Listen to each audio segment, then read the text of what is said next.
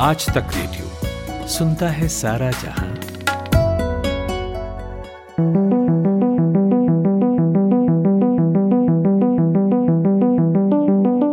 America हमेशा चर्चा में रहता है और उसका इलेक्शन भी रहता है, लेकिन इस बार तो चर्चा कुछ ज़्यादा ही लंबी खिंच गई। पहले ऐसा नहीं होता था इसी, इसकी जो वजह है वो ये है कि अमेरिकी इलेक्शन सिर्फ़ पावर ट्रांसफ़र का मसला नहीं रह गया है, बल्कि डेमोक्रेसी और संस्थाओं, यानी इंस्टीट्यूशंस की कमज़ोरी या मजबूती की अग्नि परीक्षा भी बन गया है इस बार। वर्ल्ड ऑर्डर में बदलाव को लेकर कयासबाजी चल ही रही थी, उसे भी इन चुनावों ने बढ़ाया है। आमतौर पर अमेरिका बाहर जंग छेड़ता है, मगर अभी तो उसके अंदर ही जंग चल रही है। जो पिछले दिनों लिटरली जंग में बदल गई थी। कैपिटल हिल वाला कांड सबने देखा है। पाँच लोग मारे गए, कितने ही गिरफ़्तार हुए। ट्रंप दूसरी बार इम्पीचमेंट की दहलीज पर खड़े हैं। तो नमस्कार, नितिन ठाकुर नाम है मेरा। ये पॉडकास्ट है। और मेरे साथ हैं प्रोफेसर हर्ष पंत विदेशी मामलों के विशेषज्ञ हैं प्रोफेसर साहब और अमेरिकन पॉलिटिक्स पर खास तौर पर नज़र रखते हैं। देश विदेश के कई कॉलेजेस और यूनिवर्सिटीज में पढ़ाते हैं खूब छपते हैं और हाल फ़िलहाल दिल्ली के ऑब्जर्वर रिसर्च फाउंडेशन में स्ट्रेटेजिक स्टडीज़ प्रोग्राम के डायरेक्टर हैं। आपका स्वागत है sir. Hello Nitin. Thank you तो पहला सवाल तो मेरा ये है मैंने आपका एक आर्टिकल पढ़ा उसमें आपने लिखा कि इस वक्त अमेरिका के लोगों के बीच एक चीज़ की कमी है, वो है ट्रस्ट भरोसा। तो जरा सा एक्सप्लेन कीजिए कि उनका भरोसा किसमें कम हो गया है आजकल? देखिए, कोई भी जो लोकतंत्र होता है, उसमें सबसे ज़रूरी ये चीज़ होती है कि जो वो अपने आप को सस्टेन आम आदमी के विश्वास के ऊपर कर पाता है। अगर उन इंस्टीट्यूशंस पर आपको विश्वास है कि हमारे इंस्टीट्यूशंस जब मुश्किल आएगी तो कॉन्स्टिट्यूशन के हिसाब से काम करेंगे अगर वो विश्वास वो कम हो जाता है तो धीरे धीरे जो एक, जो जड़ है उस लोकतंत्र की वो कमज़ोर होने लगती है। और ये हमने पिछले कुछ सालों से अमेरिका में देखा है। ये आज की बात नहीं है, ये ये जो जो कैपिटल हिल में हुआ, ये एक कल्मिनेशन नहीं है, लेकिन ये एक प्रोसेस की बिगिनिंग है, जहाँ पर वो जो डिविजन्स है सोसाइटी के, वो सामने आ रहे हैं। तो जो लोग हैं, आज भी आप देखिए ऐसा माना जा रहा है जो पोलिंग एजेंसी है उनके द्वारा कि जो जो ट्रंप का वोटर है उसका थ्री क्वार्टर्स ऑफ़ जो उसके वोटर्स हैं सेवेंटी फाइव परसेंट ट्रंप के वोटर्स अभी भी ये मानते हैं कि ट्रंप जीता है। वो ये नहीं मान रहे हैं कि जो प्रोसेस प्रोसेस है वो फ्री एंड फेयर हुआ है। और इसका जिसकी तो ज़िम्मेदारी भारत में भी होता है ना। मैं आपको बीच में टोक रहा हूँ और काफ़ी पहले टोक दिया मैंने आपको आपकी बात मुकम्मल करने नहीं दी कीजिएगा। लेकिन ये तो भारत में भी होता है दुनिया के और हिस्सों में भी होता है और भारत का नाम ले रहा हूँ बड़ी डेमोक्रेसी है। अमेरिका को लेकर हम इतना सीरियस मतलब उसको इस इस इस इस बात को हम इतना सीरियस क्यों ले रहे हैं कि ट्रंप के वोटर्स मानने को राज़ी नहीं हो रहे हैं? यहाँ भी नहीं क्योंकि ये बहुत बड़ी ये बहुत बड़ी संख्या है। देखिए भारत में जब होता है वो और इसकी इसकी, मुझे लगता है इसकी भी विवेचना भारत में होनी चाहिए। जो लोग भारत में बार बार ये कहते हैं कि ईवीएम खराब है ईवीएम की वजह से सरकारें बनती हैं, उनको इस बात पर सोचना चाहिए कि वो किस तरह से ये जो समस्या है इसको बढ़ा रहे हैं। क्योंकि आप, ये जो ट्रंप का विषय है, ये जो थ्री क्वार्टर्स जो ट्रंप का पॉपुलेशन जो बेस है, वो मान रहा है कि वो जीता है, उसका भी एक, उसकी भी एक प्रेसिडेंट है। जब ट्रंप जीते जो 2016 में तब एक बड़ा तबका और ये डेमोक्रेट्स का लेफ़्ट लिबरल स्टैब्लिशमेंट का उन्होंने ये कहा कि ट्रंप नहीं जीते ये रशियन इंटरफेरेंस की वजह से ट्रंप जीते देखिए हम्म। जब प्रोसेस पूरा हुआ जब और आज भी इनफैक्ट कल ही लिंसी ग्राहम जो सेनेटर है, उन्होंने बहुत सारी अपनी जो डॉक्यूमेंटेशन है, उसको बाहर उसको डीक्लासिफाई किया है इस इस इन्वेस्टिगेशन का, और ये कहा है कि इन्वेस्टिगेशन कितना करप्ट और कितना इरिस्पॉन्सिबल था। वो जो वो जो लेगेसी है, जहाँ पर ट्रंप की विक्ट्री को भी क्वेश्चन किया गया, हो सकता है उसके लेजिटिमेट रीजन हो लेजिटिमेट जो रीजन थे, वो बाहर नहीं आए और बाद में वो कोई ऐसी जो इन्वेस्टिगेशन था वो रिवील नहीं कर कर पाया कि कोई लिंक था ट्रंप का और रशियन इंटरफेरेंस का रशियन वो ट्रंप रशिया के उसके उसके अंडर में काम कर रहे थे ऐसा कुछ कुछ भी रिवील नहीं हुआ। लेकिन वो जो एक वो जो एक सेंटिमेंट है कि ट्रंप की भी विक्ट्री जो थी वो वो हमारे वो, वो बाहर से आई है। ट्रंप ट्रंप जीते नहीं थे लेकिन उनको जितवाया गया।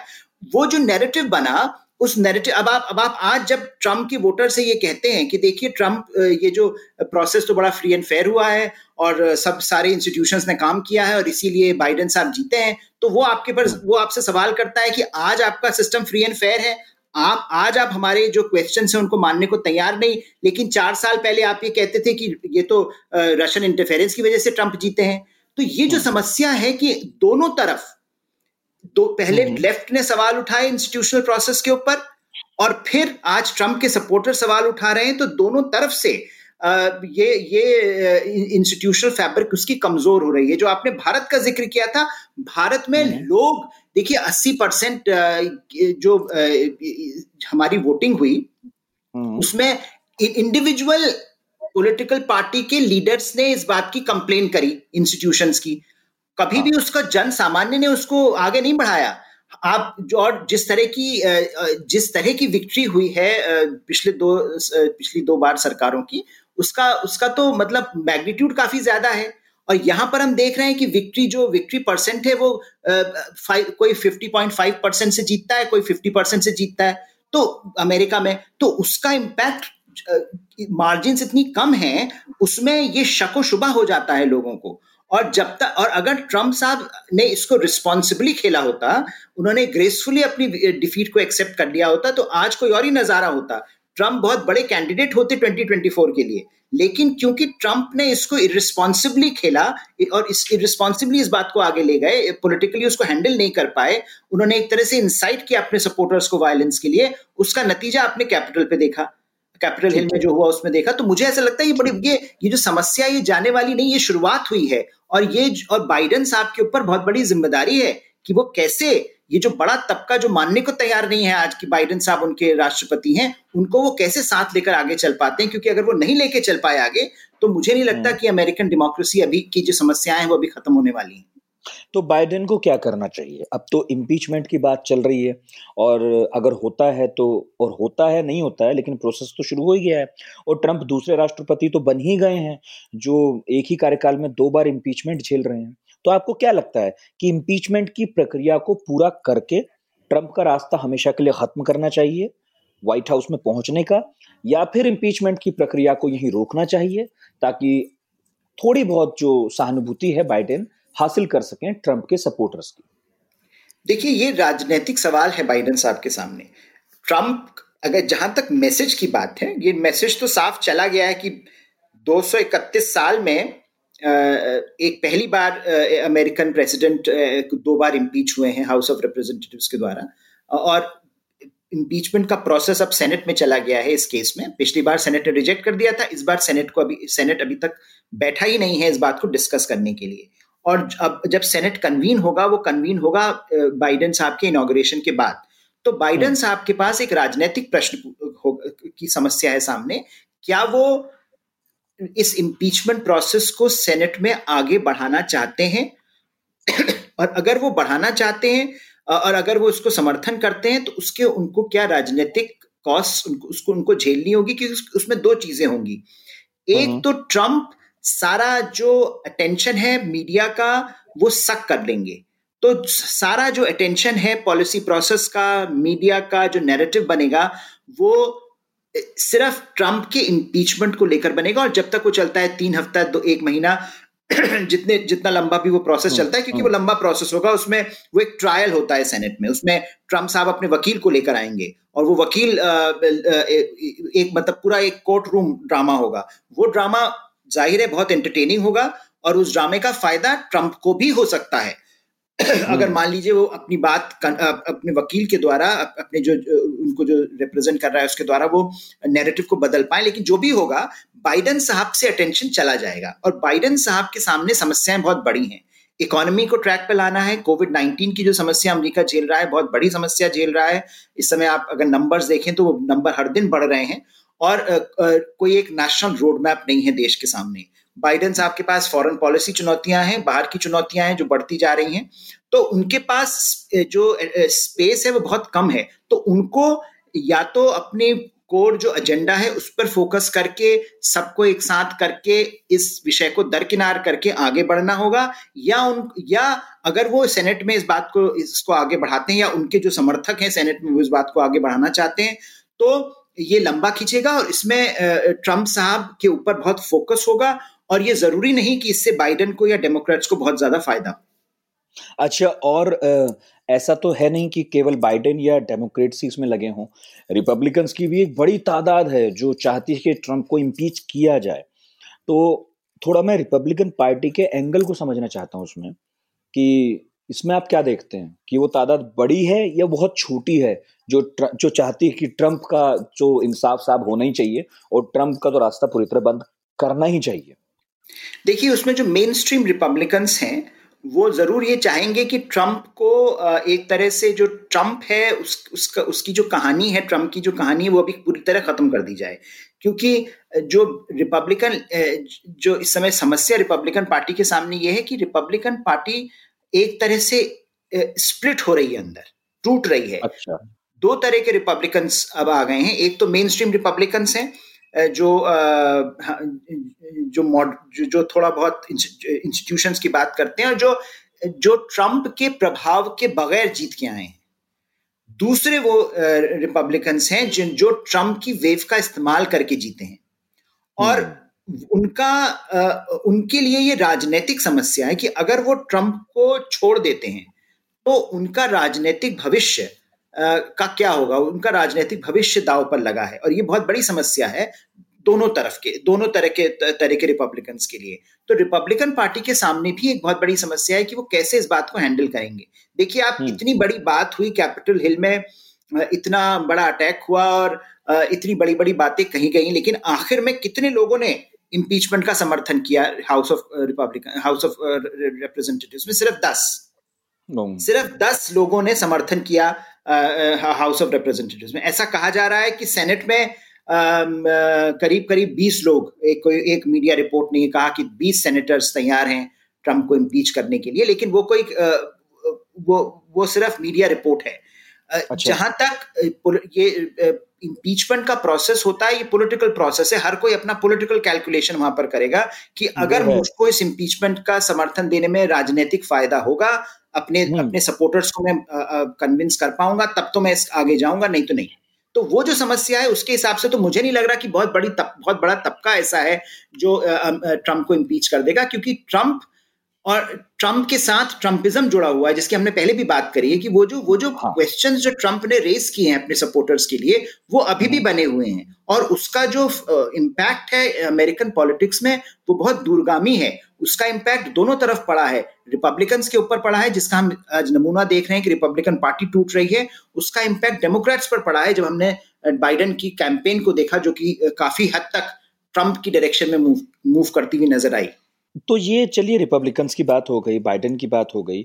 अब मुझे बताइए सर कि डेमोक्रेट्स का क्या हाल है? एक पार्टी के तौर पर वहाँ कितने लोग उत्सुक हैं इम्पीचमेंट के लिए? देखिए, वहाँ पर तो उत्सुकता ज़ाहिर है ज़्यादा है। और काफ़ी एग्रेसिव उन्होंने पॉस्चरिंग इस इस विषय पर दिखाई। एक ती, दो तीन दिन में ही इम्पीचमेंट प्रोसेस को हाउस ऑफ़ रिप्रेजेंटेटिव्स ने आगे बढ़ाया। और और सर्टनली वो लोग चाहेंगे कि ये जो प्रोसेस है ये कल्मिनेट हो। अब उन, अगर उनके पास संख्या होती सेनेट में तो हो जाता। लेकिन सेनेट में क्योंकि दो तिहाई बहुमत की ज़रूरत है तो अभी तो उनके पचास पचास का वो है स्प्लिट है सेनेट में तो इसलिए उनकी उनके लिए समस्या लेकिन वहाँ भी देखिए वो ज़रूर ये चाहेंगे कि ट्रंप को या तो इम्पीच कर दिया जाए या ट्रंप के ऊपर ये पाबंदी लगा दी जाए कि वो अगला चुनाव न लड़े। इसका भी इसकी भी इसका भी ज़िक्र हो रहा है कि ऐसा हो सकता है कि उन पर ये पाबंदी लगा दी जाए। ऐसा ऐसा एक यूएस कांग्रेस पास कर सकती है रेजोल्यूशन जिसके हम्म। तहत वो फिर आगे पॉलिटिकल प्रोसेस में पार्टिसिपेट ना कर सकें।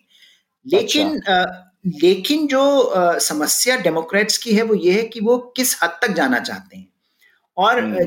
और आप देखिए पूरे इस प्रोसेस में इम्पीचमेंट इतना दो तीन दिन चला आ, और इम्पीच भी हो गया हाउस ऑफ़ रिप्रेजेंटेटिव से ट्रंप लेकिन बाइडन साहब ने चुप्पी साधे रखी और हम्म। बाइडन साहब की चुप्पी जो है वो बहुत राजनीतिक मायने हैं उसके क्योंकि वो, वो, वो समझते हैं कि एग्जैक्टली exactly, वो कैलकुलेट कर हम्म। रहे हैं वो समझते हैं कि मुझे क्योंकि मैंने मैं एक बहुत ही स्प्लिट देश के देश का नेतृत्व मेरे हाथ में आ रहा है और अगर मैंने ज़्यादा एक तरफा पॉलिसीज़ अपनाई तो उसका हम्म। नुकसान मेरी प्रेसिडेंसी को होगा और उसमें देखिए दो चीज़ें होती हैं अमेरिका का जो सिस्टम है वो प्रेसिडेंशियल सिस्टम तो है लेकिन जो कांग्रेस के लोग हैं और जो सेनेट के लोग हैं वो अपने अपना चुनाव अपने अपने दायरों में लड़ते हैं तो उनके लिए वो प्रायोरिटीज नहीं होंगी जो जो बाइडन साहब की प्रायोरिटीज हैं। उनके लिए उनका जो उनकी जो कॉन्स्टिट्युएंसी है उसकी प्रायोरिटी होगी। तो वहाँ पर अगर आप ब्लू एरिया में रहते हैं अगर आप डेमोक्रेटिक डोमिनेटेड एरिया में रहते हैं तो आप डेमोक्रेट डोमिनेटेड एरिया में रहते हैं तो आप आप अपनी पॉलिसीज़ को एक्सट्रीम लेफ़्ट भी कर सकते हैं। हम्म। लेकिन बाइडन साहब के सामने वो लेफ़्ट राइट का प्रॉब्लम आता है। बाइडन साहब को सेंटर से गवर्न करना है। अगर उनको न सिर्फ़ अपनी लेगेसी बचानी है, बल्कि आगे भी देखना है कि मुझे पूरे चार साल में क्या क्या अचीव करना है। और सेनेट डिवाइडेड है। अगर बहुत ज़्यादा पुश करेंगे तो सेनेट में जो लोग अभी भी ट्रंप के समर्थन में खड़े हैं, उनका समर्थन आपको नहीं मिलेगा अपनी पॉलिसी प्रोसेस के लिए। तो आप स्टार्ट कैसे करना चाहते हैं? आप शुरुआत में ही अगर बहुत डिवाइसिव एजेंडा लेकर चलेंगे तो आपकी जो एजेंडा है कोर एजेंडा है, उसको प्रॉब्लम होगी। तो ये जो समस्या अमेरिका की है वो बाइडन साहब के सामने है वो बेसिकली है कि ट्रंप और जो कुछ हो रहा है वो तो सिर्फ़ सिम्टम है। नीचे तो इतनी इतने डिविजन्स हैं सोशियो कल्चरल डिविजन्स जो हैं वो कहीं आपको उन, उनको वो डिविजन्स को आपको क्या वर्ड होता है डिविजन्स भरना भरना हाँ, को आपको रिड्यूस करना है कम करना है भरना है। तो वो मुझे लगता है बहुत इंपॉर्टेंट है उनके लिए। तो अगर वो उनको उनको उन, क्योंकि उनका एजेंडा बहुत एम्बिशियस है और जो चैलेंजेस हैं वो बहुत बड़े हैं अमेरिका के सामने आज। चाहे वो इकोनॉमी का हो कोविड नाइन्टीन का हो या फॉरेन पॉलिसी के डोमेन में हो। तो मुझे नहीं लगता कि वो बहुत ज़्यादा एक डिवाइसिव एजेंडा लेकर आगे बढ़ने की बढ़ने के लिए तैयार होंगे। वो चाहेंगे कि ये जो ये जो सवाल है ये हम्म, अभी का अभी हम्म। दफना दिया जाए जिससे आगे ये ये जो विषय है, ज़्यादा ऑक्सीजन सक ना करे मेरे एजेंडा से। Okay okay. मेरा आखिरी सवाल आपसे ये है कि आपने अपने आर्टिकल में भी इस बात का ज़िक्र थोड़ा सा किया है। ये जो पूरा प्रकरण इस वक्त अमेरिका में चल रहा है, क्या इससे डेमोक्रेसी को कोई खतरा दिखता है? मतलब खतरा इन द सेंस कि शासन करने की जो अलग अलग तरह की प्रणालियाँ हैं, उनमें एक तो ये है पार्लियामेंट्री डेमोक्रेसी जो हमारे यहाँ भी है और अमेरिका में भी है, ब्रिटेन में भी है। और एक तरीका है जो चीन अपनाता है। तो क्या इससे लोगों के बीच में जिस तरह का भ्रम है या लोगों के बीच में जिस तरह का एक असंतोष है या मौजूदा सिस्टम को लेकर जिस तरह के सवाल अब गहरा गए हैं तो क्या ऐसा भी हो सकता है कि जो पार्लियामेंट्री डेमोक्रेसी के अनुयायी देश हैं, वो थोड़ा सा ऑटोक्रेटिक तरह से चलने वाले देशों की तरफ़ देखने लगे और उनके अंदर ये भरोसा भी होने लगे आने लगे कि भाई हमसे अच्छे तो ये हैं हमसे बेहतर ये हैं यहाँ सब कुछ कम से कम ठीक ठाक चल रहा है। क्योंकि इतना केस हो गया है क्या इससे भरोसा भी कम हो रहा है क्या इस तरह के सिस्टम्स में शासन करने के? बिल्कुल बिल्कुल और मुझे लगता है ये तो आ, आगे आने वाले मुझे लगता है इस दशक का ये बहुत बड़ा सवाल होगा कि क्या लोकतंत्र अपने आप को बचा पाएगा। इस तरह के इस तरह की जो जो क्राइसिस हो रहा है मल्टीपल फ्रंट्स पर हो रहा है। इकोनॉमिक ये देखिए फंडामेंटली एक इकोनॉमिक क्राइसिस है, ये एक एलिट वर्सेस हिंटरलैंड का क्राइसिस है। इसमें मल्टीपल एंगल जुड़े हैं। आप जिस भी तरह तरह से इसको देखना चाहें। अमेरिका में काफ़ी समय से इस बात का ज़िक्र हो रहा था कि जो जो हिंटरलैंड है, जो अमेरिका का हार्टलैंड है, उसकी जो समस्याएँ हैं, उनको जो अमेरिकन पॉलिटिकल एलिट्स हैं, वो समझ नहीं पा रहे हैं। कि आप कोस्ट में रहते हैं आप बड़े प्रॉस्परस एरियाज़ में रहते हैं आपकी आप आप ग्लोबलाइज्ड हैं आप आप ट्रैवल कर रहे हैं फ्रीली आप इधर उधर जा रहे हैं आप लेकिन जो इंडस्ट्रियल हार्टलैंड है वो कोलैप्स हो रहा था अमेरिका का और पॉलिटिकल स्टैब्लिशमेंट उसको आ, समझ नहीं पा रहा था। आ, और ट्रंप का जो आ, का जो अराइवल रहा ट्रंप का जो राइज हम्म। रहा वो इसी इसी कारण से रहा। उन्होंने कहा मैं समझता हूँ इस प्रॉब्लम को। और मैं मैं इस प्रॉब्लम का सोल्यूशन आपको दूँगा। ये ये तो जो एलिट्स हैं इन, इनका मैं मैं मेन स्ट्रीम पॉलिटिशियन नहीं हूँ और इस ये अट्रैक्टिव बना दिया उन्होंने लोगों के लिए। तो जो और और इसीलिए जो उनका एक तरह से एक डिक्टेटोरियल टाइप का वो रहा कार्यकाल जिसमें उन्होंने इंस्टीट्यूशंस को दरकिनार किया उन्होंने विम्स एंड फैंसीज से ट्विटर से अपना पॉलिसीज़ बनाई वो कई लोगों को बड़ा अट्रैक्टिव लगा उनको लगा अरे ये तो बड़ा ये, ये जो राष्ट्रपति है ये तो हमारे मन की बात कह देता है और हमारे हिसाब से राष्ट्रपति है। हम्म, हम्म, हम्म। तो वो जो वो जो तबका है आपने उस उस उस तबके को आ, कहीं पर समझने की भी ज़रूरत है क्योंकि वो बहुत बड़ा तबका है और अगर आप उसको नहीं समझेंगे तो वो आ, तो वो कटता जा रहा है पॉलिटिकल प्रोसेस से। वो वो वायलेंस पर उतर रहा है आपने जो कैपिटल हिल में देखा। तो वहाँ पर आ, कई जो डेमोक्रेसी की समस्या है वो यही है कि डेमोक्रेसी के जो लोगों के एस्पिरेशन है अगर डेमोक्रेसी उसको फुलफिल नहीं कर पा रही तो वो लोग दूसरे ऑल्टरनेटिव्स की तरफ़ देखेंगे और उसमें हो सकता है चीन ज़्यादा अट्रैक्टिव लगे। हमको चीन के बारे में कुछ पता नहीं है। चीन चीन के अंदर क्या हो रहा है हमको नहीं पता लेकिन हमको ये पता है हम्म। कि इस तरह की हरकतें नहीं हो रही और जो दिखता है जो चीन जो इन्फॉर्मेशन चीन रिवील कर रहा है अपने बारे में वो बड़ी अच्छी दिख रही है सतही तौर पर। तो नेचुरली एक प्रिडिस्पोजिशन होता है कि चीन का सिस्टम अच्छा कर रहा है उसने कोविड को कंट्रोल कर लिया बड़ी जल्दी इकोनॉमिक ग्रोथ आ गई ट्रैक पर आ गई हमारे यहाँ डेमोक्रेसी है डेमोक्रेसी में तो कुछ हो नहीं रहा पॉलिटिकल क्राइसिस है लोग आपस में लड़ रहे हैं हमारी समस्याओं को समझा नहीं जाता तो वो अट्रैक्शन तो ज़रूर बढ़ेगा और वो अट्रैक्शन हम्म। और मुझे लगता है जो पॉलिटिकल लीडरशिप है डेमोक्रेसीज में उसके लिए ये बहुत बड़ा एक चैलेंज खड़ा हो रहा है कि हम उस उस वो जो हमारा वोटर है जो हम हमारे सिस्टम से कटता जा रहा है उसको हम वापस सिस्टम में कैसे लाएँ और उसको कैसे विश्वास दिलाएँ कि उसकी समस्या का समाधान इन इस इंस्टीट्यूशनल फैब्रिक के अंदर मिल सकता है। तो मुझे लगता है वो जब तक नहीं होगा तब तक ये हम्म। डर बना रहेगा कि आ, काफ़ी बड़ा तबका लोकतांत्रिक देशों का दूसरे ऑल्टरनेटिव्स को तलाश करता रहेगा। हम्म दूसरे ऑल्टरनेटिव्स को तलाश करता रहेगा क्योंकि अमेरिका में जो कुछ हो रहा है वो कुछ थोड़ा ज़्यादा ही लंबा खिंच गया है। और सिस्टम पर जो विश्वास नहीं रह गया है अगर वो आ, ऐसे लोग बढ़ जाएँ किसी मुल्क में जिनका सिस्टम पर मौजूदा सिस्टम पर विश्वास नहीं है तो ज़ाहिर है फिर दूसरे विकल्पों की तलाश होगी ही होगी। बहुत बहुत शुक्रिया हर्ष जी आपका आपने वक्त दिया और बड़ी तफसील में समझाया क्योंकि ये सवाल बहुत लोग एक दूसरे से पूछ रहे हैं। कि कहीं अगर ट्रंप का इम्पीचमेंट हो गया तो क्या अमेरिका पहले से ज़्यादा नहीं टूट तो क्या अमेरिका पहले से ज़्यादा नहीं टूट जाएगा? बहुत बहुत शुक्रिया सर आपका। धन्यवाद तो प्रोफेसर हर्ष पंत अभी हमसे बात कर रहे थे और हम बात कर रहे थे ट्रंप के महाभियोग की और 20 तारीख बस करीब ही है। दूध का दूध पानी का पानी हो जाएगा जो पूरा सिनेरियो है धुंधला, वो साफ़ हो जाएगा और पता चल जाएगा कि बाइडेन की प्राथमिकता क्या है। अपना एजेंडा अमेरिकन के सामने रखना या फिर ट्रंप को, जो कुछ कैपिटल हिल में हुआ उस मामले में उनको सजा दिलवाना। तो आपने जो कुछ सुना, आपकी जो भी प्रतिक्रिया है रेडियो एट द रेट आज तक डॉट कॉम पर हमें लिख भेज सकते हैं। इसके अलावा फेसबुक ट्विटर पर अपने रेस्पॉन्सेज रिएक्शंस भी दे सकते हैं। हम अपने शो में शामिल करेंगे। मेरा नाम नितिन ठाकुर है। ये पॉडकास्ट है, सुनते रहिए आज तक रेडियो।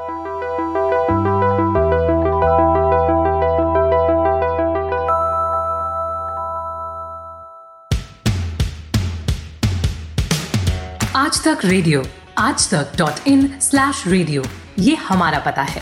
लेकिन हम आपके पसंदीदा ऑडियो प्लेटफॉर्म्स पर भी हैं। Google podcast Apple podcast Spotify Jio Saavn जैसे ठिकानों पर भी आप हमें सुन सकते हैं। और अगर YouTube आपकी पसंदीदा जगह है तो वहाँ पर भी हमें सब्सक्राइब कीजिए। आज तक रेडियो, सुनता है सारा जहाँ।